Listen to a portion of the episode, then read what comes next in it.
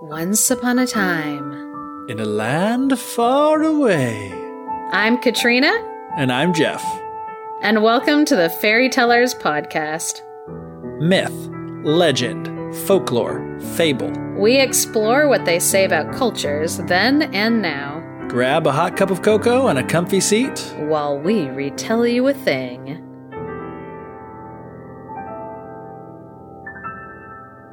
Welcome back to the podcast. Happy St. Patrick's ish day. Getting this out a little early so you have time to have more intelligent conversations with your friends while wearing green on St. Patrick's Day. Uh, because we're going to be talking about St. Patrick himself and lots of the really interesting stories surrounding this figure that I think most people, if you're like me, know almost nothing about. Yeah, that's what I feel like most people they know the name, Yeah, they know the country, Ireland. and like the list usually ends there. Yeah. And if you know anything else, it's like, oh, that he like drove the snakes out of Ireland or what- or something like that. yeah, they'll yeah, if you ask them, they'd be like, he like got rid of all the snakes from Ireland, which we're definitely gonna be talking about today. Yeah. But I thought it'd be fun if we looked at what we know about St. Patrick. What is the man? What is the myth? What is the, The legend. Love it. And i love i love saint stories because saint stories are in this kind of like in between space between being like part of a religious mythology hmm and being religious or yeah religious legendary figures Yeah. and I figured this would be a great podcast episode subject to talk about just because it covers a lot of the things that we talk about a lot on the podcast, which are Christianity moving into an area and how that affects the stories, how Mhm. people become legends, and how stories are used then, back when the stories, you know, were like being created, and then how stories, those same stories are used now. So I was like, this is right up our alley Oh yeah. to like talk about. So there are tons of different well-known stories about St. Patrick and we're going to be going back to some of the material that's from bef- right before the Middle Ages, so uh before about 400 AD to the high Middle Ages which are the year 1100 AD. Oh man. What year is like St. Patrick from? Oh my gosh, I'm definitely going to tell you. Because So I'm like, of- this is a lot wait. older. Yeah, it's like Yeah, you're like, how old is this guy? Um, he's super old. Most of the information that scholars have on who St. Patrick was and what he did during his life actually come from St. Patrick himself. He wrote the Confession of St. Patrick. He wrote it in Latin. And apparently, Mm. he was always really embarrassed about his Latin ability because he did not finish traditional school. okay. And you're uh, you're about to find out why. And so because he didn't finish traditional school, he would blame that on like why his Latin was like so poor. Was he's like, okay, you have to like forgive me because my Latin isn't that great because I didn't finish school. So St. Patrick was born into a rich family in Britain-ish area. There's like a debate on whereabouts Yeah. they were born, but they think most likely his family lived in Wales, which was at the edge of what was then the Roman Empire. So this is the end of the fourth century. Holy I believe he was born in 386 AD. Oh man, that's way older than I thought. Yep. So, like, way back, way back when, way back when saints walked the earth. So I had said that these materials were written pre-beginning of the Middle Ages and in the Middle Ages. So the beginning of the Middle Ages was when the Roman Empire was starting to collapse. And so when St. Patrick was born, we weren't quite there yet, but the Roman Empire was starting to have some problems. And St. Patrick's family were living on the borders of what was the Roman Empire.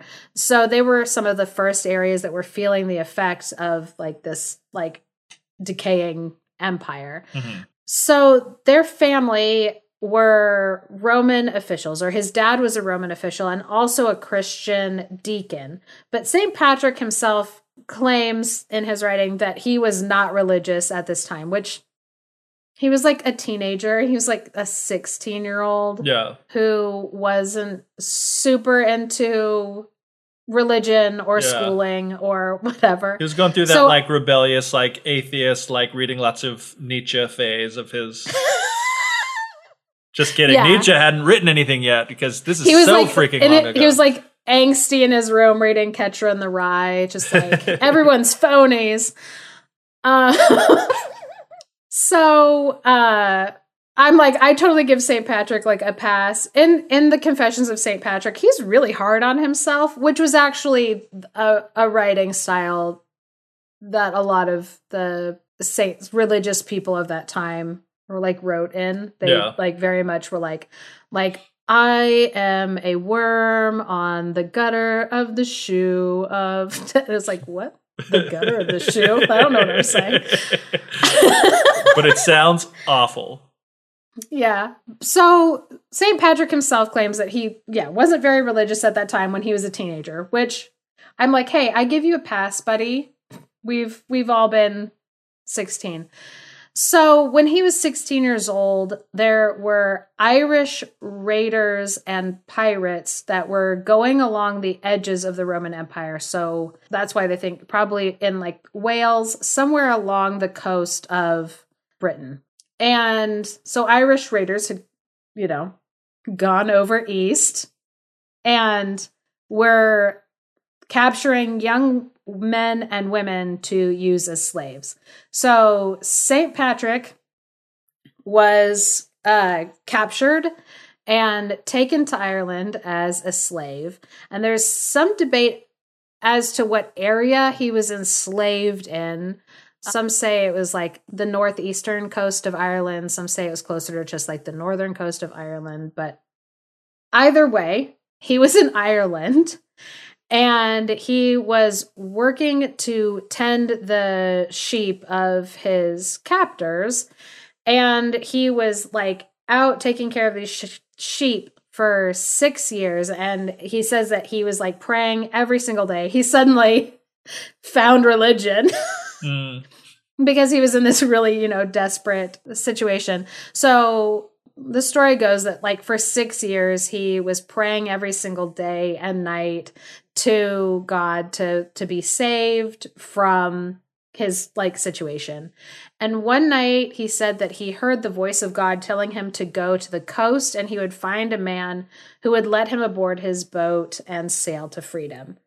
There's also a contradictory story that says that he heard a voice of God in a dream that told him where to find some buried gold and he like dug up this gold and bought his freedom Hmm. with that money. Was it at the end of a rainbow?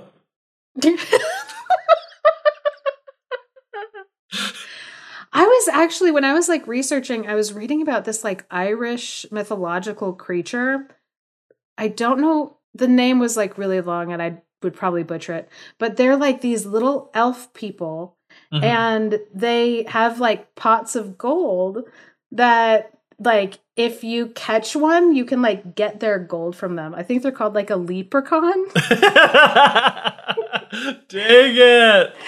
I thought it was going to be something else. I'm so sorry. But I, wonder, like, my, you know, it's it's very simplistic. But I, wa- I did, you know, when you said that, I was joking, but I was also like, I wonder if maybe that's kind of part of where this comes from. I don't know. Maybe. Maybe. I have not done a whole lot of uh, research into these leprechaun creatures. I've heard that they're magically delicious. Can you imagine someone's like,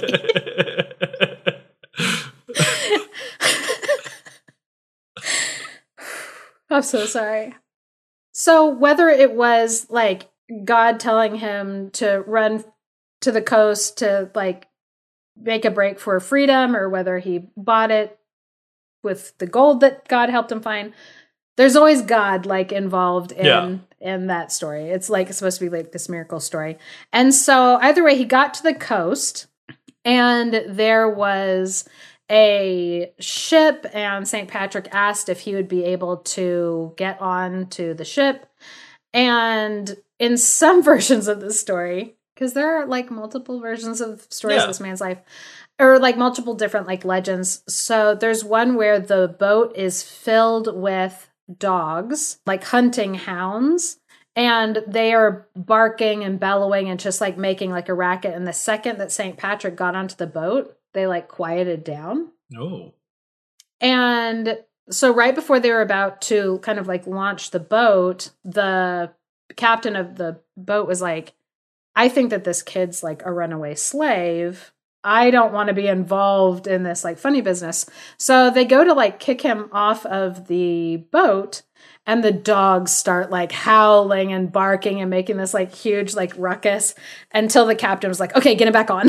like get it back on and and the dogs like quieted down so that's like another version of like Hmm. how he got away and there are some people who believe that what more likely could have happened is that it, after seven years of enslavement, there was a situation where it was not uncommon where after seven years of labor, a person would be let free. Mhm.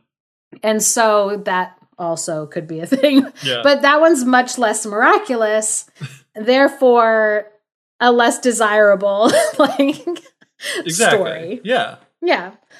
Especially because like we talked about if you're using these stories to show the divine nature of somebody or show like God's hand in your life, you want as miraculous a story as possible. Yeah. So, So so far we've got two tips to become a legend. One, make sure you write your story down. We've talked about this before. If you don't write it down, there's no record of it. You're going to be forgotten to history. Number 2, make it sound as miraculous and impressive as possible. so those who are tuning in to figure out how to become a legend themselves, we're we're seeing the steps play out. Yeah. yeah, St. Patrick himself wrote a lot the legends were like not written by him. Right. which is like another thing that's like interesting. But anyway, so one way or another, St. Patrick got on a boat and was able to sail back home to Britain. So when he got back to his family after some like wandering in the wilderness, uh, there's other stories that that go in that space of time. But he made it back to his family, and they were overjoyed to see him. And he promised that he would like stay with them and be with them. And he also had promised his life to God for rescuing him. So years later, he had another dream where he was called by God to go back to Ireland and preach to the quote unquote heathens and bring Christianity to them. And so, since he was loyal to his promise to God, he went back to Ireland. And I have a quote from a Philip Freeman, who has a PhD in classics and Celtic studies at Harvard University. And he says Patrick wasn't the first Christian to reach Ireland, he wasn't even the first bishop. What made Patrick successful was his dogged determination and the courage to face whatever danger lay ahead, as well as the compassion and forgiveness to work among a people who had brought nothing but pain to his life. None of this came naturally to him, however. He was a man of great insecurity who constantly wondered if he was really cut out for the task he had been given. And yeah, if you read any of the confession of St. Patrick, you will see definitely see that like in his writing that he was very much like like I am a screw up and I don't know if I'm doing anything right. Hashtag Um, relatable. Man, I'm yeah. liking St. Patrick more and more. Yeah. So inside the, the quote, also from Philip Freeman, he says he had missed years of education while he was enslaved in Ireland and carried a tremendous chip on his shoulder when anyone sneered, as they frequently did at his simple schoolboy Latin. He was also given to fits of depression, self pity, and violent anger. Patrick was not a storybook saint, meek and mild, who wandered Ireland with a beatific smile and a life free from petty faults. He was very much a human being who constantly made mistakes and frequently failed to live up to his own Christian ideals. But he was honest enough to recognize his shortcomings and never allow defeat to rule his life. Man, I love St. Patrick. And it was like most of the stories and the legends that persist about people are especially about saints Yeah. are the the ones that are very much like and he was so good. yeah. and like no, they were human beings and so like they also felt human feelings, Yeah. like human emotions and had to like deal with that. hmm And so legends are so fascinating because it's like there is a real person. Legends are, are about real people. Yeah. So there's this real person, this real St. Patrick, and we forget that it was like a real person because this the story about them is more of like, you know, somebody that we would imagine as we're like reading our favorite like fantasy novel. Yeah. And it's like, no, no, no. This was like a living, breathing human person. The one thing that stood out that was really interesting to me was like the you know fits of violent anger. I'm like, are we going to hear some about this violent anger? Um, I think in the story that I have, all of the violent anger comes from the Lord God. Okay, as long as there's violent anger, I'm in. Yeah, for sure, 100%. I think one thing that made St. Patrick the perfect person to be sent to Ireland was that since he had lived in Ireland for 6 years and been like around like the language, the culture, the people, Mhm. he could understand what their social customs were and he was able to use that to convert people. Right. So I was watching a documentary called St. Patrick Apostle of Ireland that came out in 2008 and it is available on Amazon Prime Video. That's where I watched it. So in that documentary, it said that when he was called as bishop to Ireland, he was not called on a proselyting or evangelicalizing, if that's a word, like mission there Yeah. because they weren't really trying to convert the Irish people to Christianity. They were just trying to keep the Christians that were there Right. like going. They were Yeah. just like, oh, okay, we've got some Christian people out there. We got to like, you know, we need to retain that. yeah. Uh, and so he was sent to do that work, but ended up being able, because of his understanding of Irish language and culture, to be able to reach those people better. So, one of the stories that I hear referenced a lot about St. Patrick is the story of when he used a bonfire to celebrate Easter. And he did that because at the same time, the Celtic Druids they were getting ready to celebrate Beltane, which is like the like the coming of what's like the summer season, the start of like the summer Mm. season for their cattle. And they would start a bonfire because they had a a a god who was symbolized by fire, but he was like the the sun, the growing like sun, the growing energy of the sun, because Beltane was like kind of this the start of the high season for the sun when there was like the the sun was going to be growing in strength and so they would light a bonfire Interesting. but St. Patrick lit his first to celebrate Easter and that caused a conflict and so that is usually like the part of the story that like people tell and reference but then they don't go into like the rest of the story. So i wanted to tell like the, kind of the rest of that story or kind of a fuller story.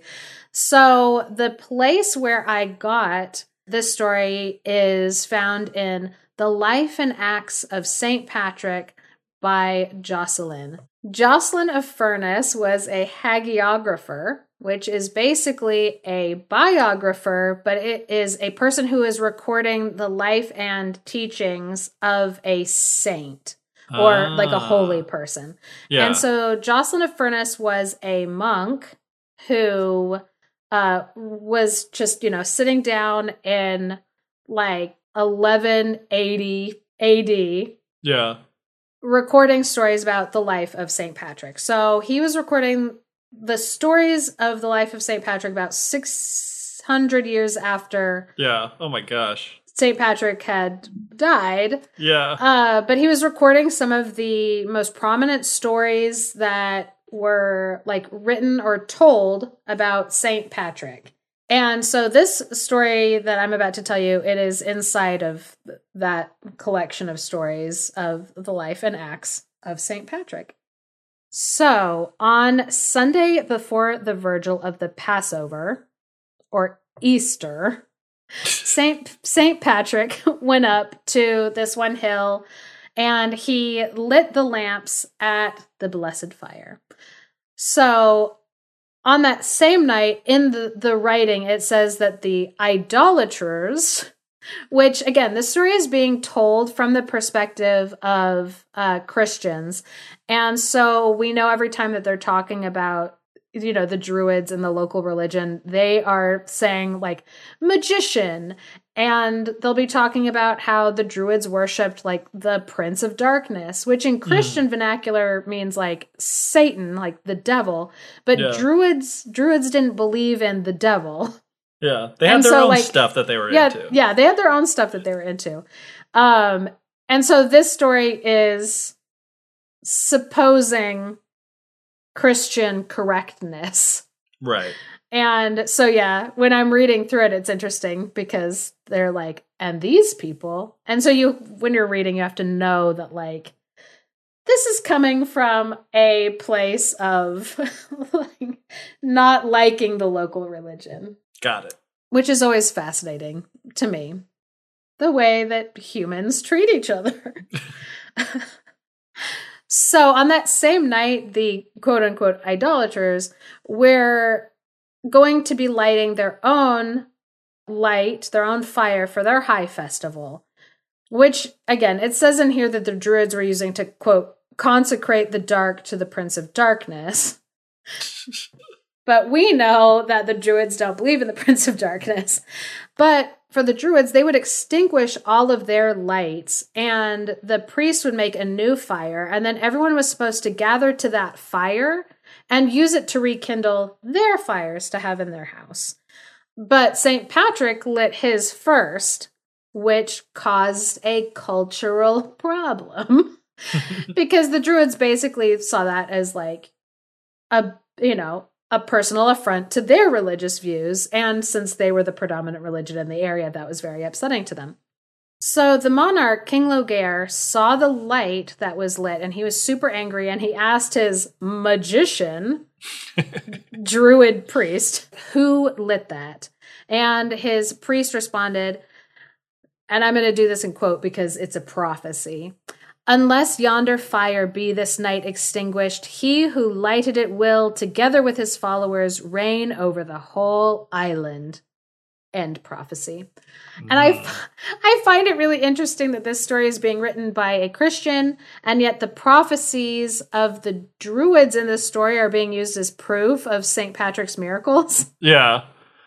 So the it's like okay, wait. So the Druids are capable of prophesying the truth, but at the same time are doing it by the power of Satan, like according to the Christians. Yeah. I mean, I guess it could make sense. Like, oh, you know, like Satan showing the future. Like, I think kind of a similar argument was used against like witches and things like that. Like, knowing things that were true that they shouldn't know because they were, you know, tapping into the power of Satan. But it is this really weird, like, okay, but then how do we know that when, how can you tell the difference between someone that's predicting and prophesying something that comes true via like you know the power of darkness versus like the light or whatever you know yeah, like, mm. and and as long as it comes true, does it matter if that truth was revealed by an evil source? yeah It like I I just like I just found that Yeah, it's- it's really really really interesting. interesting. Yeah. yeah.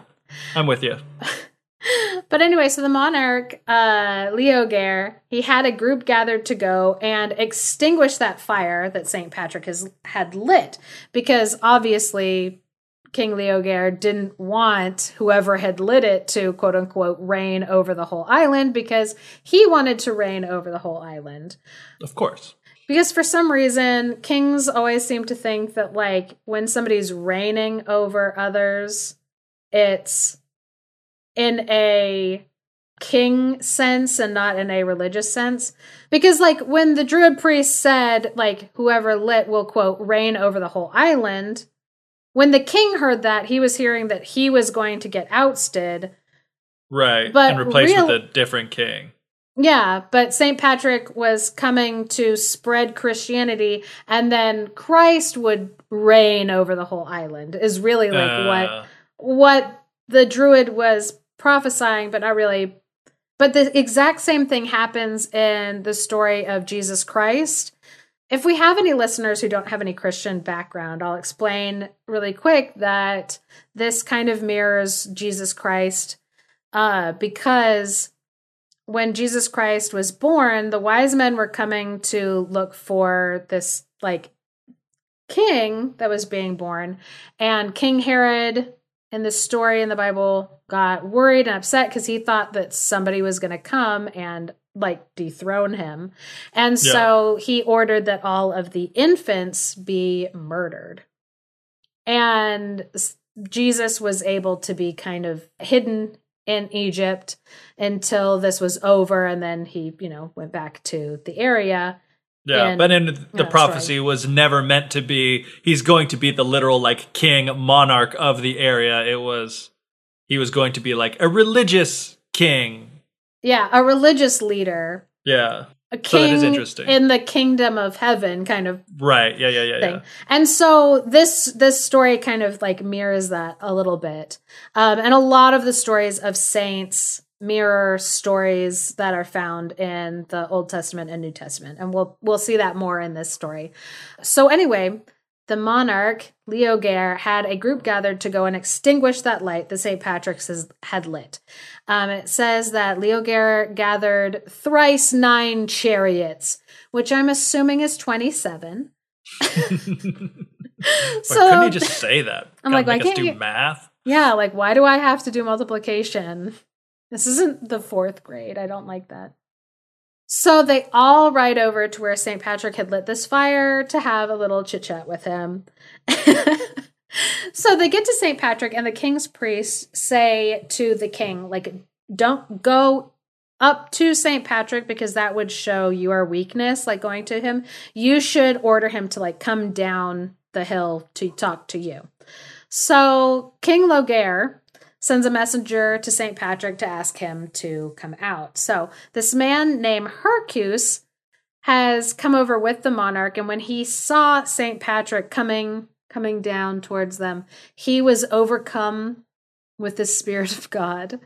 And he got up and was honoring and venerating St. Patrick. And so St. Patrick blessed him there on the spot and promised him eternal life through Christ. And then the story says that he was baptized and became a bishop and worked and died in the city of Slane. And I'm like, wait, wait, wait, wait, wait. Stay on the same timeline with this story. like we're they went on a journey right there. They're like, let me tell you about this whole man's life. He Yeah. never sh- he never shows up in the story again. So I guess so they we gotta wanted- get it all out. Yeah, like let's just get it all over with because he's never gonna come back into it. You know, like let him have his happy ending, and then we'll come back. Yeah, so like they just you know told them that's his whole thing. So this magician, druid, priest guy, his name is Laku. He saw this happening, this blessing of this guy, and he was really irritated. And this story frames it as Laku uttered blasphemies against the Lord and his Christ.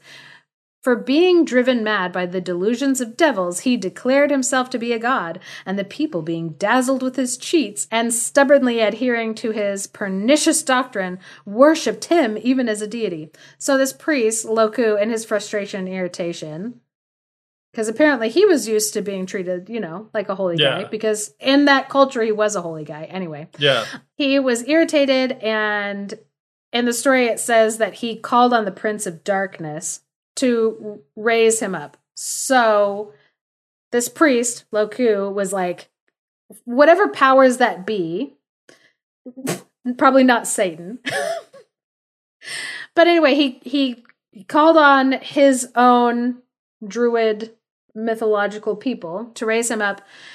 And by that I mean he like started to like levitate in the air. He started Oh, like wow. rising up into the air in front of everybody, and everybody around is like, "Oh my gosh, the Prince of Darkness is so powerful that he can make this man levitate." Again, this coming from like a print like Right. Christian position.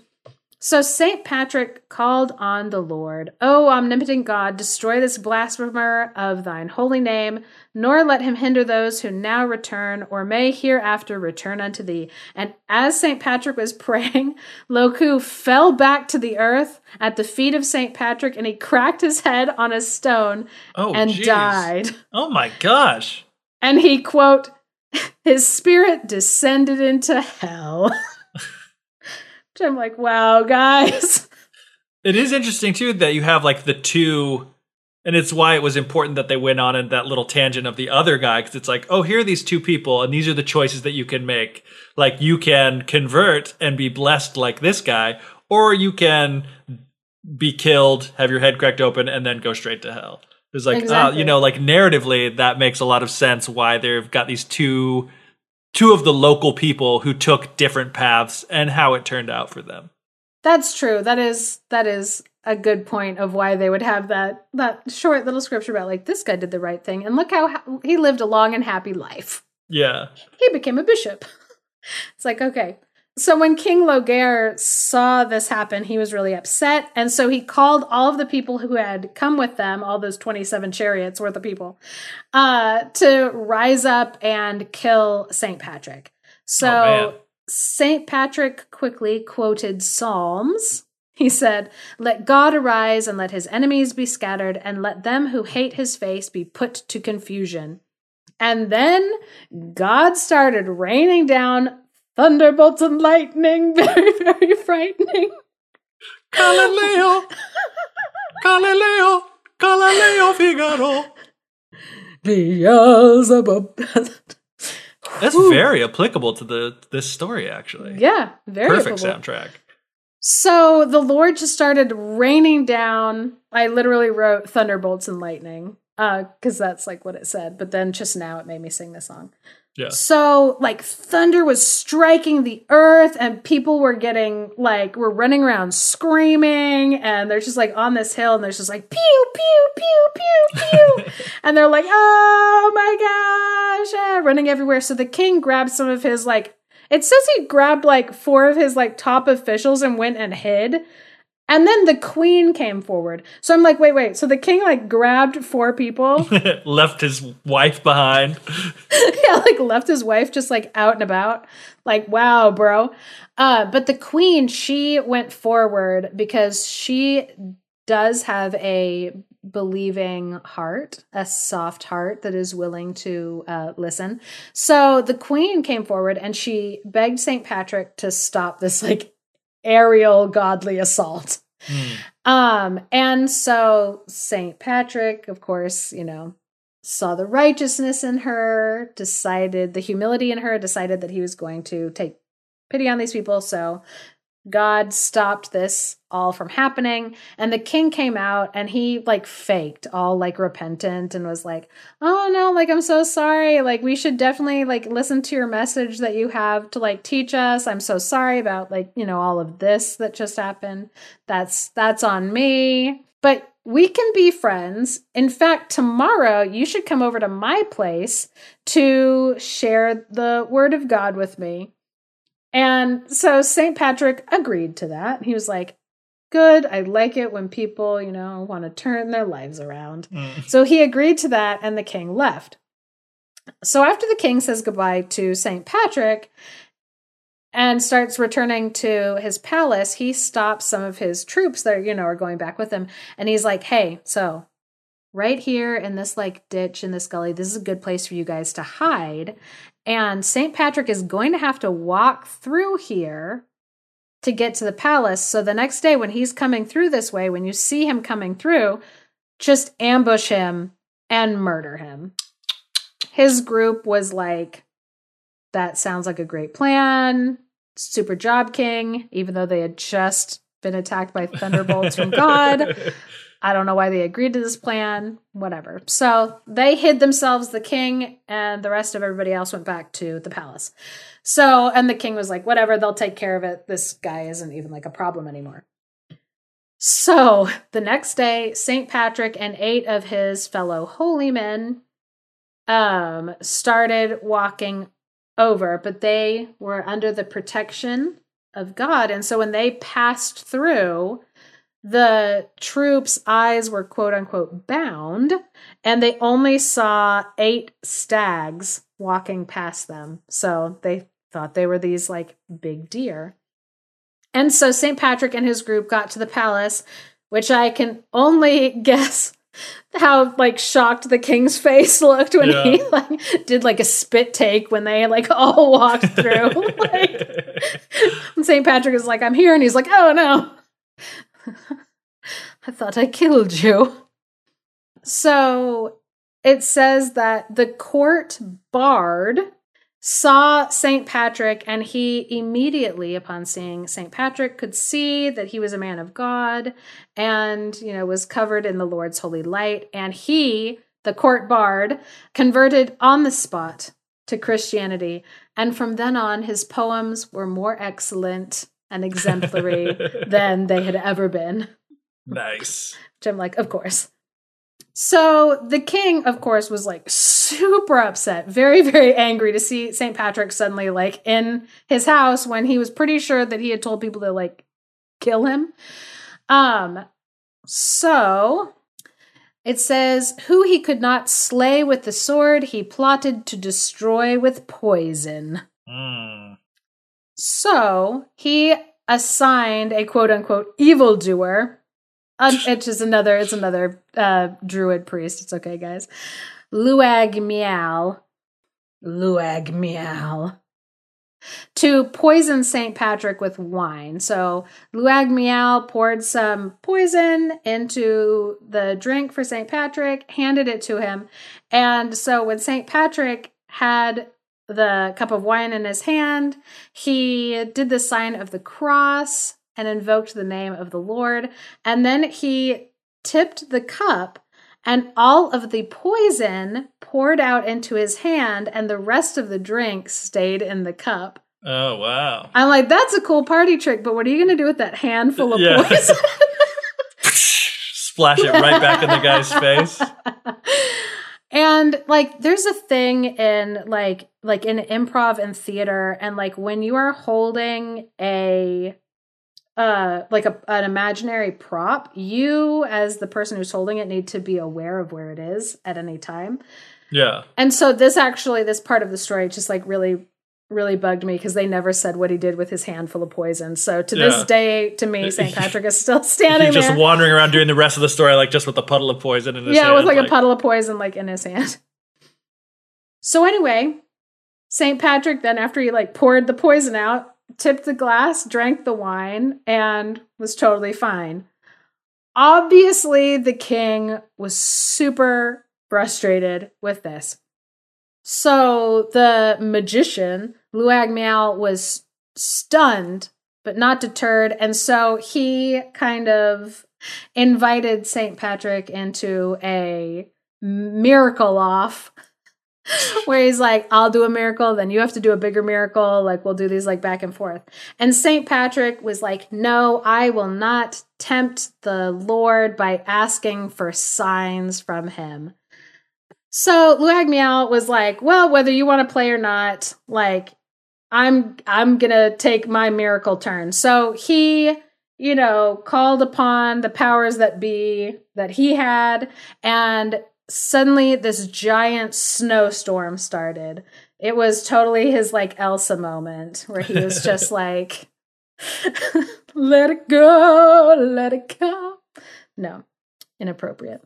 So this snowstorm started happening and it was blizzard and people were getting upset. People on like people on both sides were getting like upset and the king was like, "Oh my goodness, like what is this? Like this is like really really bad."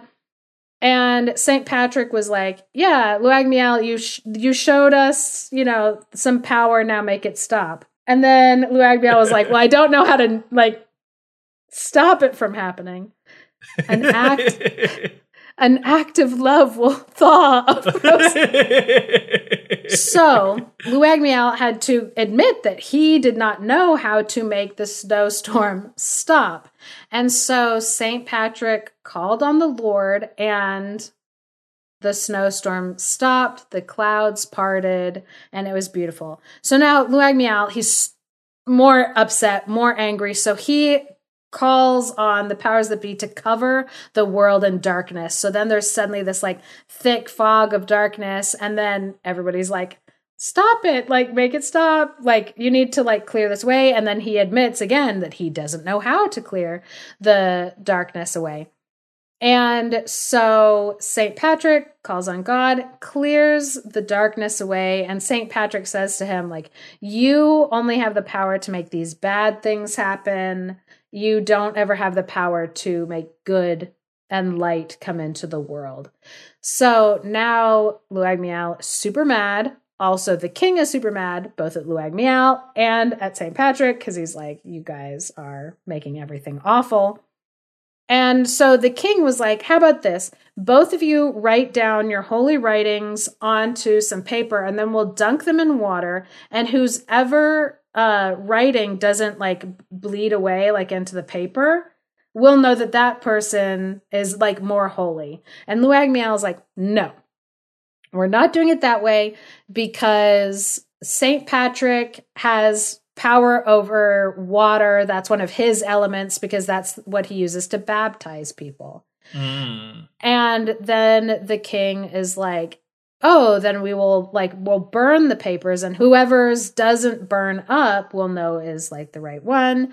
And then Luagmiel says, like, no, well, we can't do that because Saint Patrick he has power over fire elements as well. That's something that like he has on his side. And St. Patrick is like, I do not worship the elements. I worship the God of all the elements. Mm. Which I was mm. like, excellent. Excellent burn. Which is funny because of what happens next. so they devise this plan of what they're going to do, which I'm like, this is such a convoluted plan. So, what they decide to do is they're going to build, it says a house with two sides. One side of the house is built with green wood, so wood that's harder to burn. Mm-hmm. And the other side is built with dried wood, wood that's easier to burn. So, they've got this house like split in half. And Luagmiel puts on St. Patrick's robe and he stands in the green half of the house.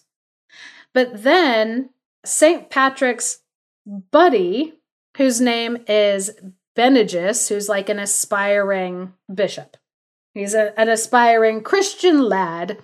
So Benignus then puts on the robe of Luagmiel, yeah, and stands in the easier to burn side, the dry wood side of the house.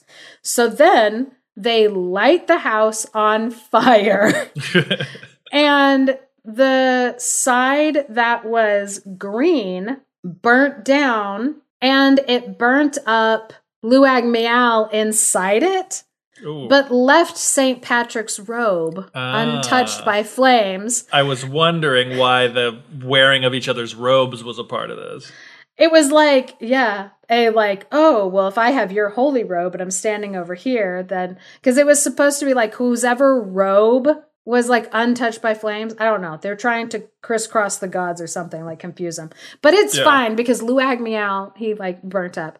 But then Benignus, his his side of the house didn't burn up, but his robe from Luagmiel did burn up. Oh wow. But Benignus was fine. And everybody obviously was like super, super astonished and like, yeah. oh my goodness, like, how could this happen? And the king was super mad and again ordered the people to attack St. Patrick. Oh, geez. And the ground opened up and swallowed them. Oh, man. it didn't swallow all of them, but it swallowed like a bunch of them until people stopped yeah. what they were doing. And this a lot of people who witnessed this were like converted and wanted to be baptized. The king repented but refused to be baptized. And so St. Patrick said that he forgave the king, but that God would not allow any of his children to ever be the ruler in Ireland again. Ooh. But the queen believed in Christ and, quote, rested in the Lord. So that was the story of when St. Patrick lit that Easter fire. So it was Yeah. like all these like trials, which it reminds me a lot of. Is it Elijah? And Baal. I'm Baal. Yep, Elijah. So this story for people who are more aware of uh, like some of the Christian theology, or this one's in like Old Testament, so this is Judeo-Christian. Elijah was challenged to like show signs of the power of God and to test his powers against Baal. And like the prophets of Baal and there's like like f- uh, pillars of fire and you know them wetting stuff before lighting it but even though they'd covered the material in water it still burnt up and so a lot of that same imagery from that story in the Bible Yeah. the Old Testament about Elijah is present like inside of this story. And that's like what I had said that a lot of the stories about the saints mirror, mirror. Yeah, stories that happened in the Old Testament and New Testament and That's super interesting. and apocryphal writings. So Yeah. so now you know kind of a a longer version of that story than just like, oh, there was a fire that St. Patrick lit for Easter and that defeated the druids. It's like, oh, Uh, it's a bit it's a bit longer. Yeah. They left out all the coolest parts. yeah. So obviously this story was used to show how St. Patrick and his gods, the gods of the Christian religion, were more powerful than the druid gods. Whether this happened or not, like that's what this story being told and right.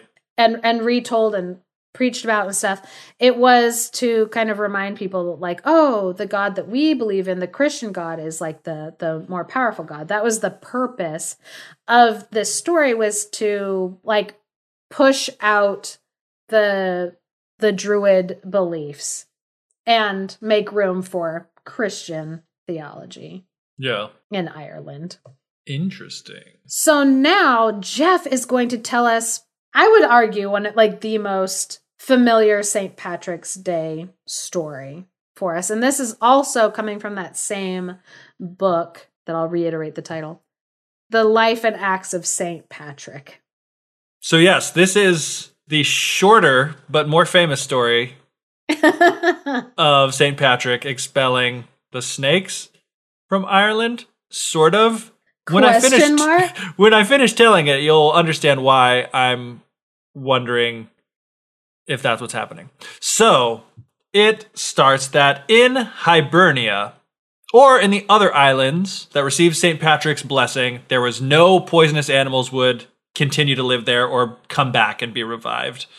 Or in, on top of these poisonous animals, this quote unquote wanted troop of demons would also not be able to abide there. Um, so the saint, St. Patrick, completed a fast of 40 days without any earthly food. And it says specifically, some people might be like, oh, a 40 day fast, that sounds familiar.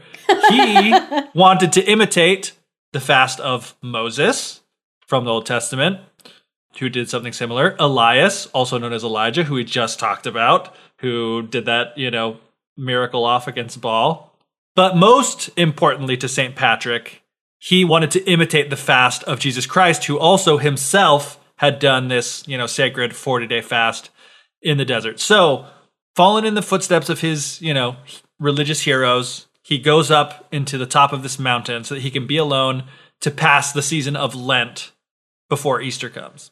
He gets to the top of this mountain, he puts these five stones down, and he puts himself in the middle of these five stones. The significance of these stones, I'm not exactly sure, but this guy thought it was important enough to write down, so I'm going to share it with you. So he wanted to show himself as being like a servant of the cross. And I don't know maybe if he arranged the five stones like in the shape of a cross, like around himself or something, but that was kind of the point. He sat there and the manner of his sitting and the fact that he was fasting was supposed to show himself as a servant of the cross of Christ. And so he sat there all alone and he basically was like kind of praying this entire time to Christ and that was all he did was just like bearing out his heart and soul and like talking about you know like symbolically you know the cross that he himself bore in his heart and on his body. And even though he was super hungry because again he wasn't eating for 40 days he says the inner man within him his like spiritual self was satisfied and filled because of the sweetness of this divine contemplation and the comfort of angelic visitation and so when the demons saw that he was doing this, they were not happy. It says that they were grieving the loss of their dominion, and so they started like coming after St. Patrick on the top of this mountain, trying to torment him in the middle of his prayers and his fasting. And so they were fluttering around him, it says, like birds. And they were like huge, and there were so many of them, and they were just making all this noise, hoping to interrupt St. Patrick's prayer. But St. Patrick, being a holy man and kind of protected by God, he made the sign of the cross, and doing that sent these demons who had taken the form of deadly birds and just banished them forth from the island. And it also says that the continuous sounding of his cymbal. So he was like, made the sign of the cross and started like bashing on a cymbal, and it basically scared these demon birds away till they left the island and flew far beyond the sea. So from that time forward, even till today, which the today in question is like 1100 AD. Maybe to this day as well, I don't know. All venomous creatures and all fantasies of demons have, through the merits and prayers of the Most Holy Father, St. Patrick, entirely ceased in Hibernia, aka the island of Ireland. The end.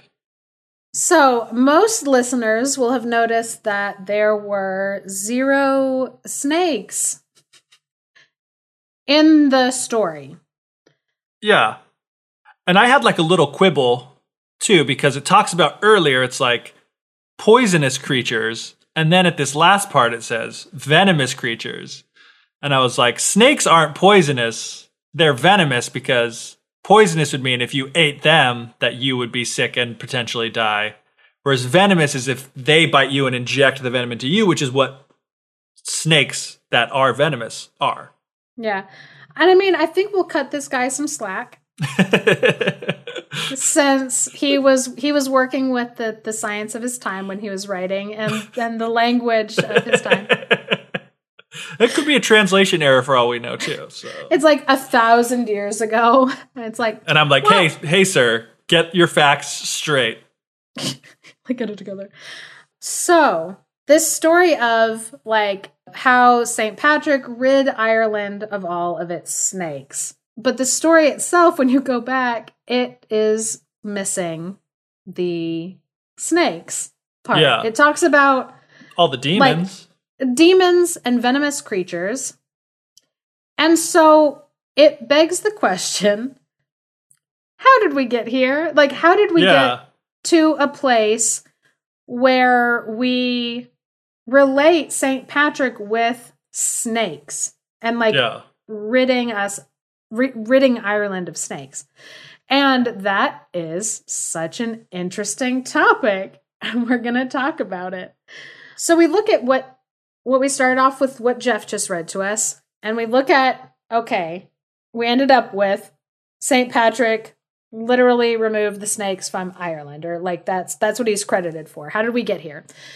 So, to examine that question, we need to learn about iconography and the importance of religious art, and also the confusion of religious art. So, most people that were alive when a lot of these stories were being written down and recorded were illiterate.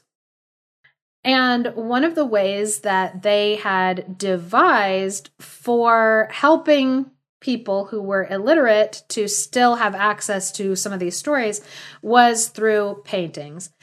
In fact, there was this whole religious discussion that went on around icons, iconoclasts, people who wanted to break the icons, who wanted to destroy the icons, thought that they were sacrilegious, that they were idols that Mhm. people could worship, therefore they were wrong. Yeah. And when when this was like being discussed, one of the things that was pointed out was that people who are illiterate need these pictures to help them to remember the stories that are being told to them. And that was actually one of the things that kind of helped with that ruling of icons are okay, we allow them, people are allowed to to have them because they are able to help people focus on the religion. They're Mhm. not a replacement for what they represent, basically. Right. It's a visual aid to the Yes. religious stories. Exactly. But to understand the icons, you have to know the story already Yeah. that went with the icons. And so sometimes that didn't happen quite the way that it was supposed to. A, for instance, and I found this story in a book that I definitely recommend people read because it's really interesting. I recommend everything written by Colin Dickey. This book is called The Afterlives of the Saints. And again, that's by Colin Dickey. He also wrote Ghostland, which Ah. I've like recommended like A bunch a of million times. times. Yeah. Yeah. I want to read all of his books. So, in The Afterlives of the Saints by Colin Dickey, he wrote this story Saint Lawrence. Lawrence was martyred during the Roman Emperor Valerian's persecutions in 258 AD, and according to legend, was executed on a gridiron over an open flame as he was Gosh. Oh yeah. A lot of the martyr stories are really gross, but listen, you're gonna like this one. what a horrible things for me to say. but I promise you will. As he was being burned alive, so the story goes, he cried out to his tormentors, This side's done. Turn me over and have a bite. Oh my gosh. The gall. the cheek. The cheek. So, continuing quoting from the Afterlives of the Saints, Lawrence is recognized now as the patron saint of comedians. Like most martyrs, Lawrence has multiple patronages. He protects not just comedians, but also students, as well as Rome and Rotterdam, Canada, and Sri Lanka. Perhaps most bizarre, perhaps even disturbing, he is the patron saint of barbecues.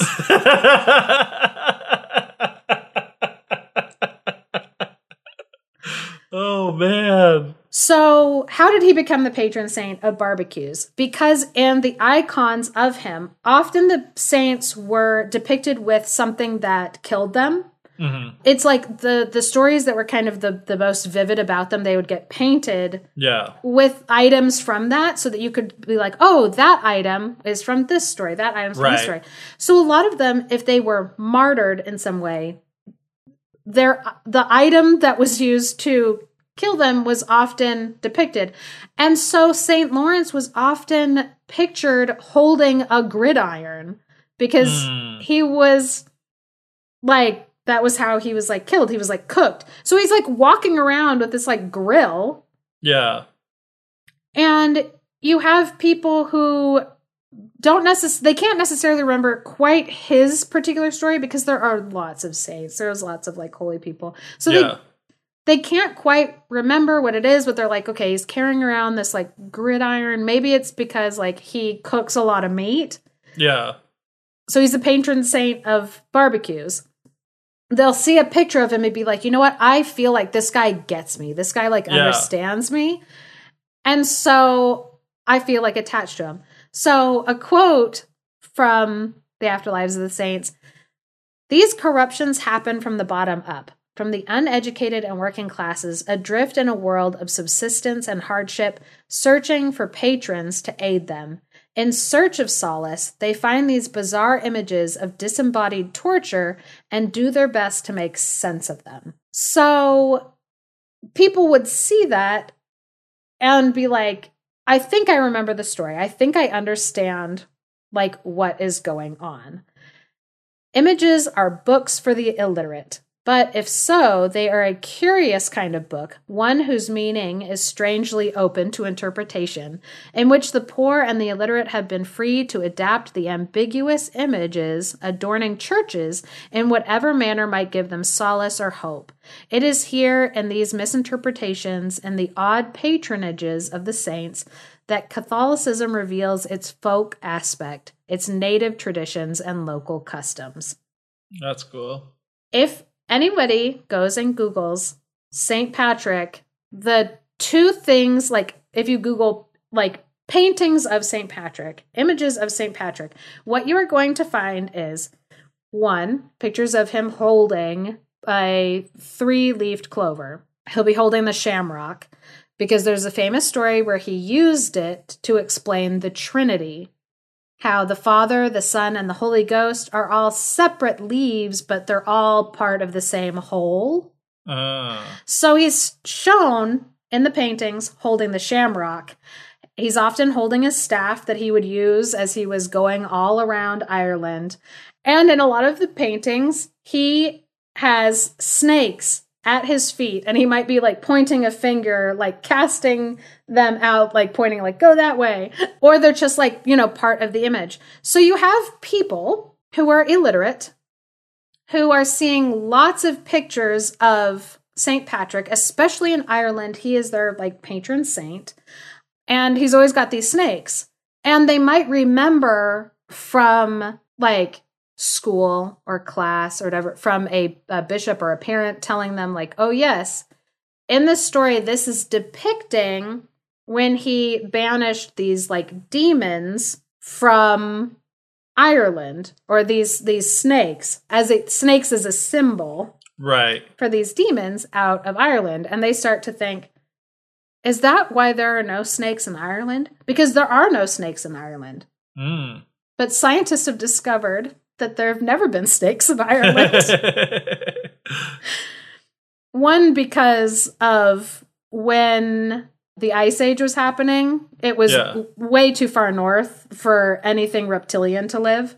right So they weren't there. And then when things started to warm up, it's an island. so there's no way for them to get there Th- Yeah, there's no way for them to get there. interesting And so there have never been snakes in Ireland. But when people start hearing that story, like, oh, yeah, he banished the snakes, and they're like, oh, yeah, we don't have snakes. And then they start thinking, we don't have snakes because St. Patrick banished them all. And it seems to like line up. right But this story is largely symbolic.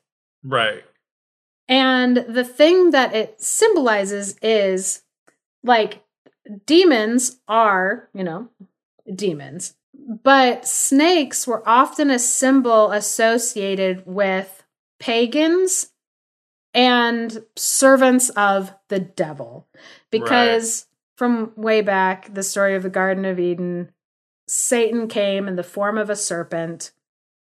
And ever since then, people through stories have, especially in the Christian religion, have linked Satan with snakes. right And so since these druid people were being uh demonized by the Christian church and Mhm. viewed as evil and servants of Satan, so St. Patrick was not ridding Ireland of snakes. St. Patrick was ridding Ireland of the druids, of all of the heathen religions, the pagan religion, and pushing that out and making way for Christianity. And that is really what that story is about. right uh, Because, like, as we're talking about with like the last story, it, these stories were to show power that the Christian religion had over the gods of the other people. right And So that's how the story was used before. Then the story became about him literally performing a miracle where he rid Ireland of snakes. Literal, actual, Literal, snakes. actual snakes. That's so fascinating.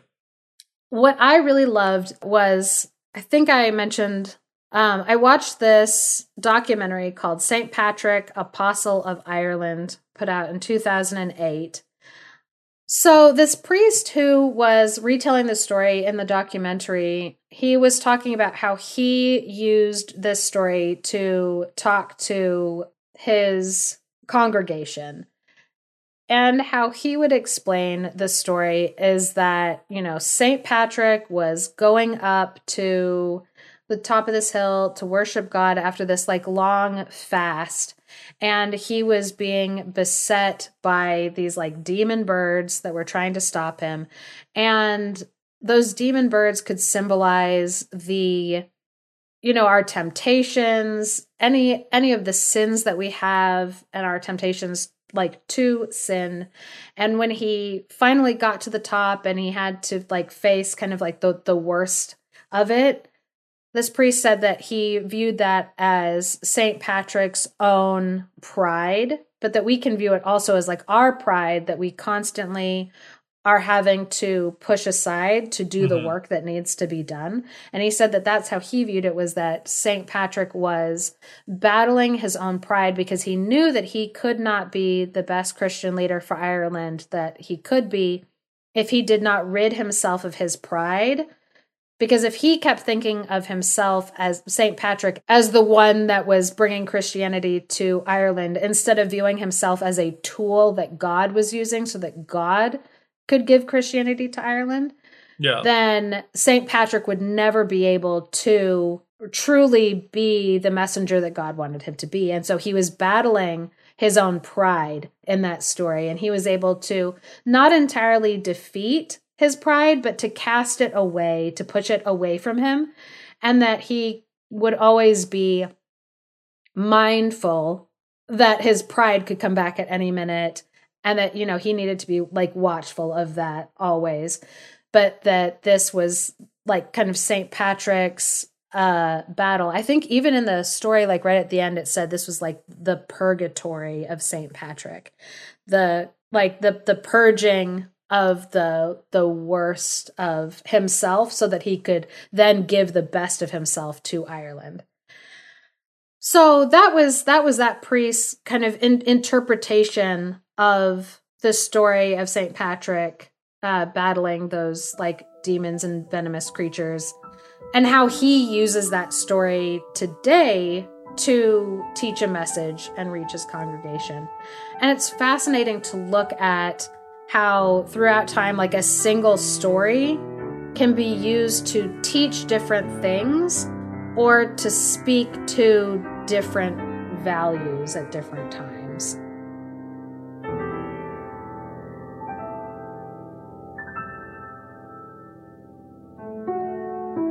Thank you for listening to the Fairy Tellers. If you enjoy what we're doing, please leave us a review or share us with your friends. Also consider supporting us on Patreon for access to exclusive bonus content, including outtakes and monthly bonus episodes at patreon.com slash thefairytellers.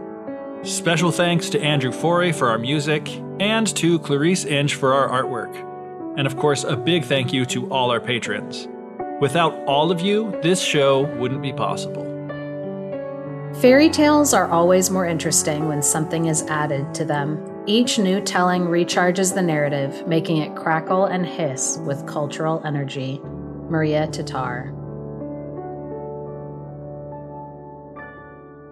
So, anyway, the magician, that druid priest, his name was Lochu. Laku. Laku.